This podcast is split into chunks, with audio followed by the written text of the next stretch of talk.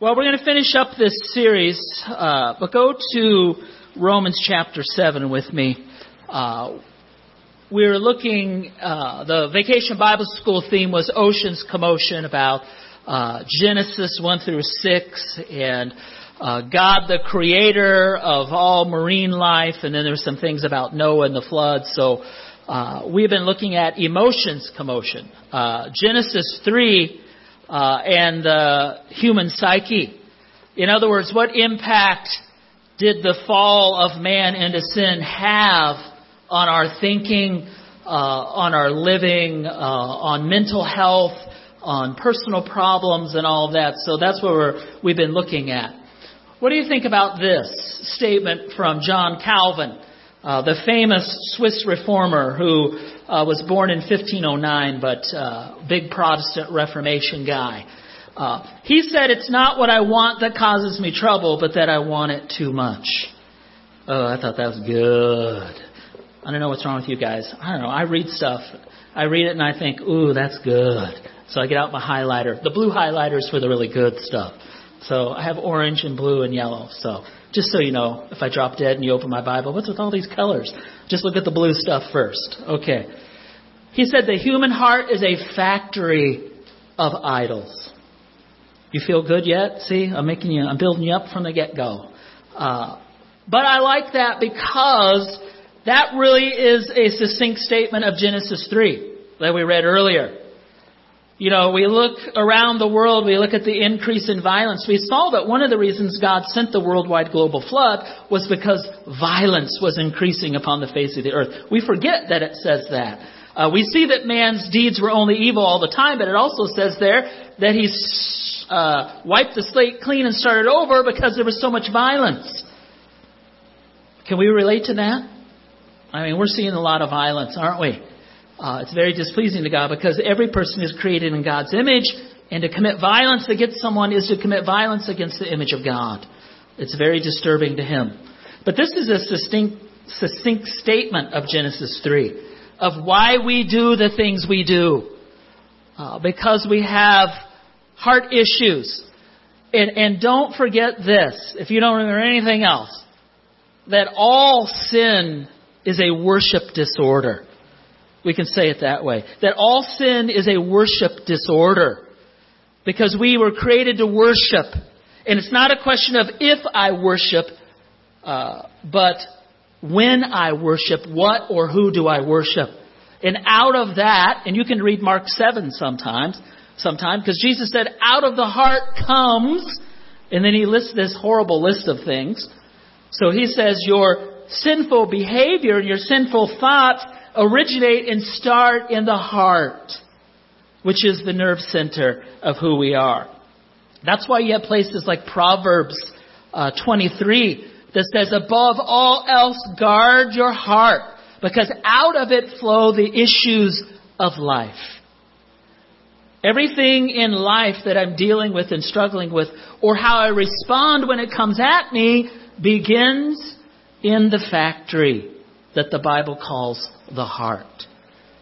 Because there's very little we can control, but one thing we can control is our response to what God puts on our plate. So we're going to fly through this because this you've seen 2 weeks. We laid the foundation that we believe we have been created by a divine creator. He knows us better than we know ourselves. And the only way to deal in the most effectual, beneficial way with the problems that we have to deal with in life is to know that we must have a relationship with God. To try to solve problems with God not in the picture is only a pseudo solution, because we were created. You have 3 seconds to write all those verses down. Okay, time's up. No. Like I said, that's been up there a couple of weeks. If anyone wants a copy of all these slides, just let Lisa know and we'll get that for you. So you can take a deep breath. These verses talk about how the leaders in Israel were saying they were helping the people when really they weren't helping the people, because they weren't helping within the context of a relationship with God. They had turned their backs on God, and yet they were still trying to solve their personal problems. And God says, it's like going to a cistern that's broken and can't hold any water. And you're telling my people, peace, peace, when there is no peace. You can't effectively solve problems in a way that's most beneficial and glorifying to God if you cut God out of the picture. Which really, there's only two options, right? There are really only two options. Either I believe that God exists and He created me, or I believe that I appeared or showed up here in some other way. And I'm going to try to solve all the problems that man deals with without God in the picture. So to properly diagnose personal problems, we have to include a biblical view of what is truly wrong. And this view of what is wrong is clearly portrayed in Genesis 3. And the details directly apply to all the social sciences. Because we look around and we look at the movements that are afoot in our country. And not critiquing the movements, but saying, or trying to get us to think about, why did those movements spring up? Because people see that there are problems. And they're trying to solve those problems. They're trying to diagnose what they think the problem is. Too much government, too little government, too much money, too little money, a bad society not doing enough, all these things. Genesis 3 has a direct bearing on why we do the things that we do. Here's the outline for Genesis 3 that we mentioned for the last 2 weeks. The first 6 verses talk about what are the cause of so many of our problems. Then the rest of the chapter explains what the effect was. You saw all those curses on the serpent, upon the woman, upon the man. You saw that they were what? Guilty, ashamed, afraid, confused, because they tried to cut themselves loose from God. Which, by the way, that is still what happens when we try to cut ourselves loose from God. There's shame, there's guilt, there's fear, there's confusion. So we ask ourselves the million-dollar question, how does the doctrine of sin influence the way we understand the terms mental health and personal problems? It plays a big role. So a proper treatment plan to help people demands a proper diagnosis. So a literal understanding of sin is crucial to doing this. And a biblical view of counseling must include the doctrine of sin and what it has done to humanity. Sometimes we say, let's not talk about sin. Nobody wants to talk about sin. What are you talking about? It sounds so harsh, sounds so cold, sounds so impersonal. But that's not true. The Scriptures command us to speak all things in love, all things in compassion, all things in kindness. Ephesians 4:32, be tender-hearted with one another, forgiving one another as God through Christ has forgiven you. But without the proper diagnosis, there can't be the proper help. There can't be the proper hope. So if we don't have a discussion about sin and what it is, we can't have a discussion about what the hope and the help is. Most psychological theories don't address the issue that we have a human soul, that we have a soul. And the Scriptures, when they approach the problems that we deal with, stress the fact that we have a material part called the body and an immaterial part called the soul. And we learn that the word in the Scriptures that's used the most to describe the inner person is what word? The heart. Now here's something else. Now probably 10 times I'll say, if you don't remember anything else, remember this. So if you don't remember anything else, remember this. The word heart in the Scriptures carries the idea of not the physical beating, pumping organ, but it's the inner person.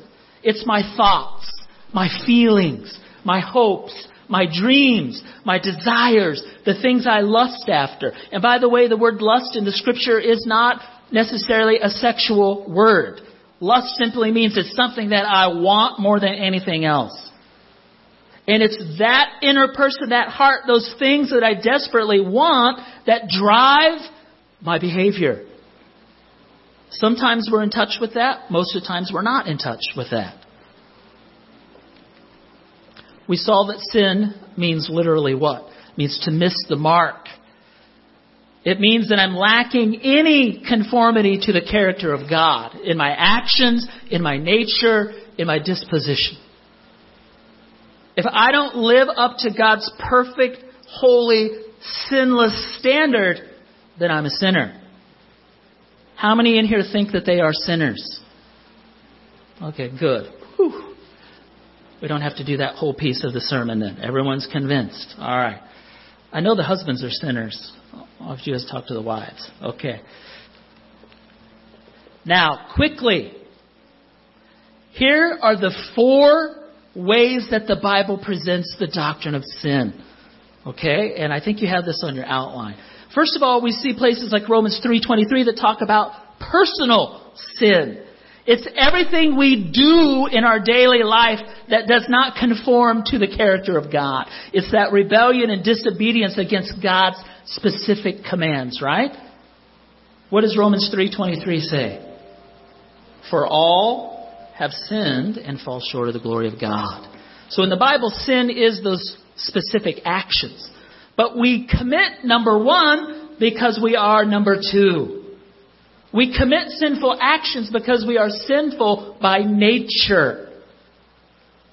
And the Bible talks about that. That the sin nature of man is that aspect that we see where it's attached to Adam. When Paul tells the Romans, for in Adam all died, what he's saying is Adam was the human representative of all of us. And when he sinned, he plunged us all into the sin problem. And then it's passed on from generation to generation, the sin nature.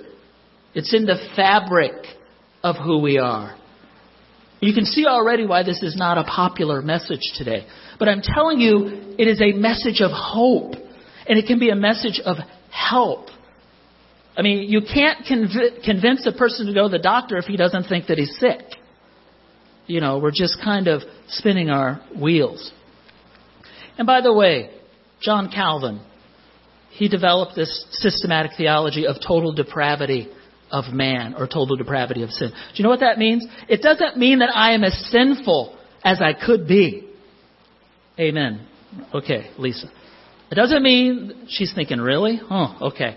It doesn't mean that I'm as sinful as I could be. It means that every single aspect of my person and being has been touched and tainted by sin. My thinking, my feeling, my actions, my words. Everything has been touched by sin because every person. What did David say in the Psalms? In sin, my mother conceived me. He wasn't saying my mother was doing something sinful when she got pregnant with me. That's not what he's saying. He's saying every single one of us at conception, you have a beautiful, it's all Caitlin's beautiful little girl. When that baby comes out, cute, cuddly, beautiful, tiny little sinner. You don't see that. Usually the rooms are decorated with Noah's Ark, or it's never decorated. Welcome, baby sinner. We don't do that. But that's what David is saying. In sin, my mother conceived me. Folks, that's why we do what we do. That's why we see the violence and the crime and the things that people do, because it's in our nature. It's still in our nature even after we're redeemed and we come into the family of God, but we have been renewed and we're commanded to keep transforming and keep renewing and keep changing. But the one who is disconnected and cut himself off from God, he may pursue help, but it's only pseudo-help. It doesn't get to the root. See, I like the scriptures for counseling and dealing with personal problems and mental health issues because the scriptures get to the root of the problem. Whereas psychological systems, I just did a search.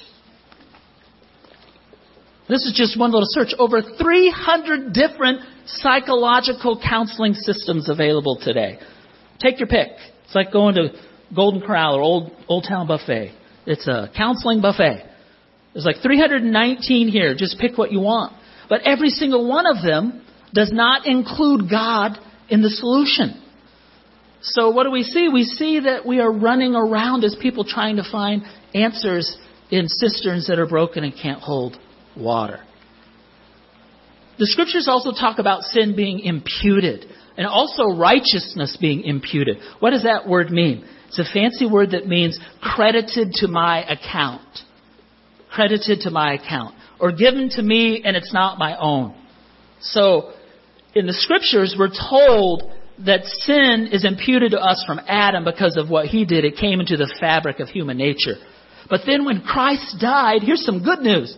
When Christ died for our sins, it says there in places like 2 Corinthians 5 that his righteousness was imputed to us. That I didn't have righteousness that was pleasing to God, but God went ahead and credited Christ's righteousness to my account. So now that when he looks at me as a Christ follower, he sees the perfect righteousness of Christ. That blows my mind. Because I tend to see only my sinfulness, and I get hung up and I get discouraged. Then fourthly, the scriptures present the doctrine of sin as something that is judicial. That the whole human race, it's like you were in a court of law and God is the judge and we're all under sin. It has a judicial, legal kind of sense about it. So we have a real problem. And this is, though, what Genesis 3 is describing. All of these things. So a proper diagnosis is the only hope. The Bible clearly indicates the devastating effects of sin upon man and the hopelessness of man trying to solve his own problems. So the proper understanding of a doctrine of sin is essential to understanding God's remedy for sin. Let's see. I want to skip through some of this. Just some different systems, just to give you an example. I don't want to dwell on this because time's getting away.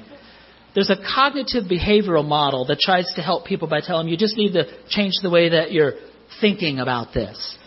We know men like Alfred Adler. Just change your thinking.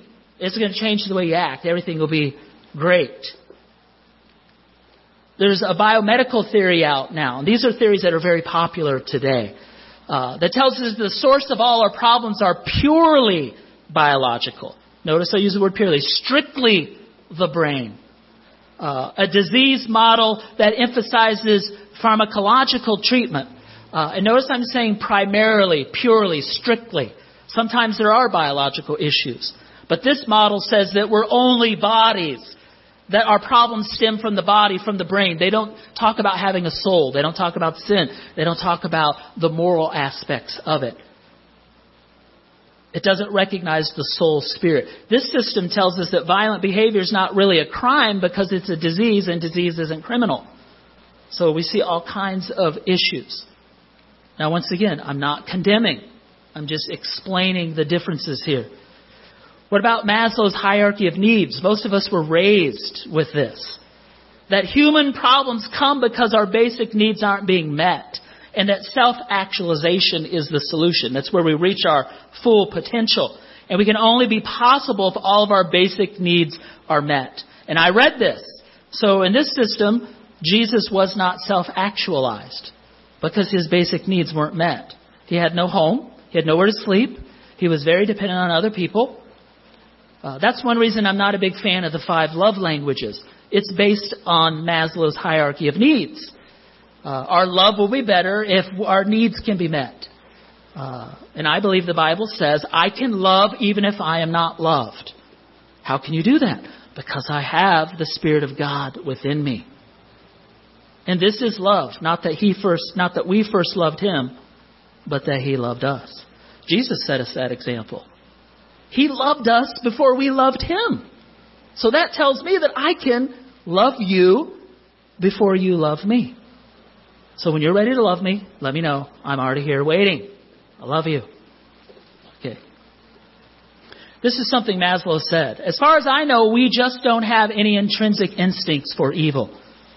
If you think in terms of basic needs, instincts, at least at the beginning, are all good, or we might call them pre-moral. Our instincts are neither good or evil. That's what he builds this whole system on. You're neutral at birth, and it's your environment that's the fault of all the bad things that you do. I'm just giving you some examples. Split seconds. Here's a great article. If you're thinking, well, what about my needs? I do have needs. I do have longings. What should I do? Search this article online by Ed Welch. It's called Who Are We? Needs, Longings, and the Image of God in Man. Very, very good. Talking about what are my needs as a human creature? And how does God meet my needs? Like I said, if you need any of these notes and you're not getting it all, just let me know. But who are we? Needs, longings, and the image of God in man, by Ed Welch. All right. So, while some of these theories give us some helpful insight into humanity, they do not get at the root of the problem that is influencing everything else. That's the point I'm trying to make about the sufficiency of Scripture.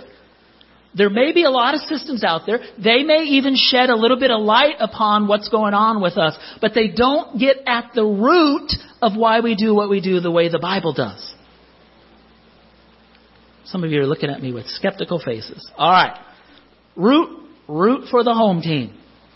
So, as Christians, we want to know what the all-knowing Creator says about humanity and about how to deal with our problems and what is at the root of them. It's what we read about in Genesis 3, right? Well, as far as just changing your thinking, the Bible tells us what? That we're slaves to various passions and pleasures, and that we worship and that we desire. You know, as rational beings, according to the Bible, we also have strong desires that sometimes override our rational part, right? We can't simply just change our thinking about desires. We're much more complex than that. It's just not that easy. We're told in Scripture that we worship and that we desire. In the Bible, we see things like this, don't we? That we're devoted to things, that we hope in things, that we serve things, that we bow down, that we love, that we fear, that we treasure many things above God. We're very complex beings. Very complex. But we know from Scripture, and we know from our own personal lives, what? That there's something deeper going on in there than just merely straight thinking. There's something more. Now, to wrap this up, I gave you that piece of paper. Why did I give you that? Not something to color while you're waiting. I know adult coloring is really popular now, but that's not what that's for. But that is a picture illustration of what's going on in Genesis 3. And that's to help us work through problems. You see the sun where it says the heat? That's where the heat of the issues of life would be. What's happened? I just found out I have cancer. I just lost my job. You know, my spouse just left me. Or I was abused as a child. Or... anything, any situation that brings heat or pressure in life. That's what the sun is there for. Then we usually start out on the right-hand side with that darker-looking tree, with our emotions, sinful emotions, sinful thinking, sinful beliefs. Then we have to filter those through what? A high and holy view of God in the Scriptures. And then we have to learn how to respond to the things that are happening to us in a way that's pleasing to God. And then we end up with the good fruit. So that's just sort of a picture. I know that some people learn better with pictures, and that's great. But that is a picture illustration of Genesis 3 and why we do the things we do. To close this out, I just want to give a couple quick examples of what I'm talking about the sufficiency of Scripture. Go with me to James chapter 1. James chapter 1, toward the back of your New Testament. There's Bibles in the pew in front of you, hopefully, if you don't have one. Or it'll probably take you 5 seconds to download a Bible onto your phone these days. James chapter 1, verses 14 and 15. These are just examples. It says, but each one is tempted. And I like that, each one. You know, we get, this, what language was the New Testament written in? Greek. It's all Greek to me. We translate it into English. But the Greek word for each one, you're going to love this, is the word from which we get an English word, idiosyncrasy. Each one is the word we get, idiosyncrasy. So when each one is tempted, that means what tempts me doesn't tempt you. Temptation and sin is very individualized. Satan and those that work for him have eyes in a lot of places. So they see, and they know, and they report back to the father of lies and the murderer. So each one, idiosyncrasy, it's very unique what tempts us. But each one is dragged, or each one when he is tempted is carried away and enticed. Carried away and enticed. Some of you guys, maybe you gals, are going to love this. Carried away and enticed. One's a hunting term, one's a fishing term. How do you entice a fish? I usually just ask the guy at the store, that one. You have to use a what? A lure. Oh, now we're getting it. Everybody go, oh. Each one is lured away like a fish. I'm more like a kitten with a string. It didn't take much. I know, a big kitten. I know, bad example. The other is a hunting term, talking about being trapped. How does a hunter trap an animal? So what we're seeing here is the process of sin to the final outcome of death. It's the whole process. He says, each one is lured away or dragged away by his own lust. Now that word there has nothing to do with sexual desire. We mentioned that before. Paul tells Timothy, if any man desires to be a pastor, that's a good desire. So we know that some desires aren't bad. But like John Calvin said, it's not that I desire something that's the problem. The problem is that I may desire it too much. How do I know if I'm desiring something good too much and it turns into a sin? How do I react if I don't get it? And what am I willing to do to get it? I may want the respect of my wife. That's a good desire. And by the way, she does respect me, but this is hypothetical. I may want the respect of my wife, but the test of whether or not it is an idol that has become sinful is how do I react when I don't get it, and what am I willing to do to try to get it? Lust, desire, want, drive, motivation, thinking. You guys look shell-shocked. Okay. And then, verse 15, when that lust in my heart has given birth, it gives birth to sin. Something good has now turned into sin because it's become a lust idol. But when sin has run its course, it then brings forth death. The word death there, it's not talking about physical death. Death literally means what? Separation. Sin always separates. Separates people if there's conflict, if there's problems. Flip over to James 4. Two more places I want you to see. Look at James 4. These are just practical examples of Genesis 3 in accurately diagnosing people's problems and bringing hope and help and believing in the sufficiency of Scripture. James 4, verse 1. What is the source of quarrels and conflicts among you? Okay, he's saying, you're fighting, you're quarreling. Why are you doing that? Well, because she said this and she... No, James said. Is not the source. See, the Scriptures go to the source. Your pleasures, lust, desires that wage war in your internal life, in your members. You lust, once again, not a sexual term there, and do not have, so you commit murder. You're envious and you cannot obtain, so you fight and quarrel. You do not have, and you do not have because you do not ask. And when you do ask, receive, you ask with the wrong motives. So he's saying, why are you fighting and quarreling? It's because there's something within your heart that you really want, and the person's not giving it to you, and your response is fighting and quarreling. It could be love. It could be respect. It could be honor. It could be any of those things. There's something churning around in my heart, and this person didn't give it to me, and I'm mad. To give you an example, and this is real. It's funny, but it's real.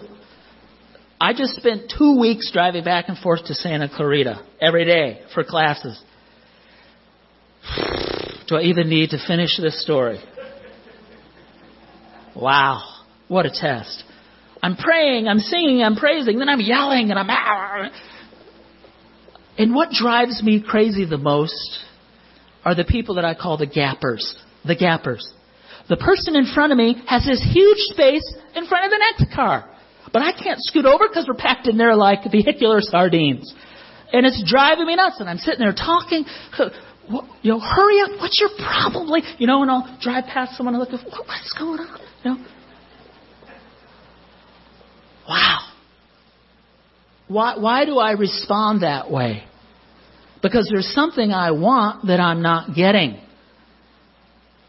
See, the problem is that all these other cars around me, they can't see that I'm sitting on a throne. And maybe they can't see my crown, you know, that I'm the king of the 5 freeway. And when I appear, everybody should just spread, you know, like the Red Sea, and just let me go through. Because I'm the king. You're here to serve me. They must not have gotten the memo when they bought their car. If you see this guy, move over. I want to be served. I want to be honored. I want comfort. I want ease. Why should I have to wait like everybody else? I should be able to just fly right down the freeway and get back. See, the heart is an idol factory. Why am I yelling at this person I don't know? Because I want comfort and I want ease and I want control, and it's not happening. Go to Proverbs. We'll finish with this. Proverbs 29:25. You see how a doctrine of sin is helpful in explaining why we do the things we do. And it's helpful. And I want to mention before I forget the hope of Genesis 3. Remember when God said to the woman, he's going to put enmity between your seed, Eve, and the seed of Satan. And the he there is capitalized when he says, your seed, Eve. And it says, your seed, Eve, the seed of Satan will bruise Eve's seed just on the heel. But God says that Eve's seed will crush Satan's seed on the head. So who is Eve's seed? Genesis 3:15 is talking about Jesus Christ, the Lord and Savior. So even in the worst moment of the human race, when man first sinned, God said, there is hope. There is hope. He will bruise you on the heel. He will cause you suffering. But your seed, Eve, and the person of the Savior will totally destroy Satan. That's the good news. We have hope. We have help. But Proverbs 29:25, the fear of man brings a snare, but he who trusts in the Lord will be exalted. Another word for exalted there is protected or kept safe. You don't have to turn there, but you might want to jot down 1 John 4:18, because 1 John 4:18 goes with Proverbs 29:25. 1 John 4:18 says what? Perfect love casts out fear. Now it's interesting. Context there is of punishment at the judgment seat. And John says there that the man of God or the person of God is perfected in love. What does he say? He's talking about maturity. He's talking about growing. When John says perfect love casts out fear, he's talking about God's perfect love. The proportion to which I understand how much God loves me will alleviate many of my fears. They're in direct proportion. But the other thing interesting that I want to point out, the connection here. Perfect love drives out fear. Fear is a multifaceted emotion. Because when we think fear, we automatically think what? Danger, scared, afraid. But the Bible has many different forms of fear. Proverbs is talking about one of those. This man in Proverbs 29:25 is seeking approval from other people, which is called a fear of man. It's a form of fear. A people pleaser, someone who's always seeking approval. That's a form of fear. Being more concerned about what others are thinking in regards to myself versus more concerned about what God thinks. See? The Bible is very rich. It's very deep. It understands the complexity of the human nature.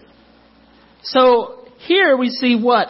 Look at verse 24 of Proverbs 29. He who is a partner with a thief hates his own life. That makes sense. He hears the oath but tells nothing. Then the fear of man brings a snare, but he who trusts in the Lord will be exalted. What's he saying there? There's this guy. He's got a friend who's a criminal. He knows this dude is bad news. He knows this guy's committed all kinds of crime. And he even comes into an official legal setting where he's being threatened with punishment if he doesn't tell what's really going on. But he's more concerned about the approval of his friend the thief than he is about the divine punishment that's coming. Then he says in verse 25, the fear of man brings a snare. That kind of living for approval, is going to end up in a snare and a trap. So what's the cure? He who trusts in the Lord will always be kept safe, will always be protected. So emotions, commotion. Genesis 3 and the human psyche. We do the things we do because we have a sin nature. It's always best to look at the heart. When we do something that we know is not pleasing to God, that's sinful, we should stop and think, what is it that's in my heart that I'm really desiring, that I'm really wanting, that I'm even willing to sin against God and sin against others because I want it so bad? You see, God, 1 Samuel 16:7, man looks at the outside, but God looks at the heart. And when we say heart, remember, the whole inner person, the thinking, the feeling, the emotions, the desires, the hopes. See, God cares about us on such a deep, deep personal level. Hebrews 4:12. The word of God is living and active, able to penetrate even soul and spirit, if that was possible, is what the writer's saying. He loves us so deeply. Perfect love casts out fear. The more I grasp how much God loves me, the less I have fear of man issues. That's a tremendous counseling system right there. That's very helpful. That's very hopeful. Let's stand together. Let's wrap this up. I hope you probably feel like you've been standing in a wind tunnel. I know. It's a lot. Take that chart, that picture, look at that. Maybe plug in something that you're dealing with right now. On the right-hand side, how have you been thinking and dealing with that in an unbiblical way? Then you look at the scriptures. What does the Bible have to say about it? And then on the left-hand side, how should I respond to this now in a way that's pleasing to God? Because I know that God's concerned about my heart. Because my heart is what? The worship center. So every issue in life is really a worship issue.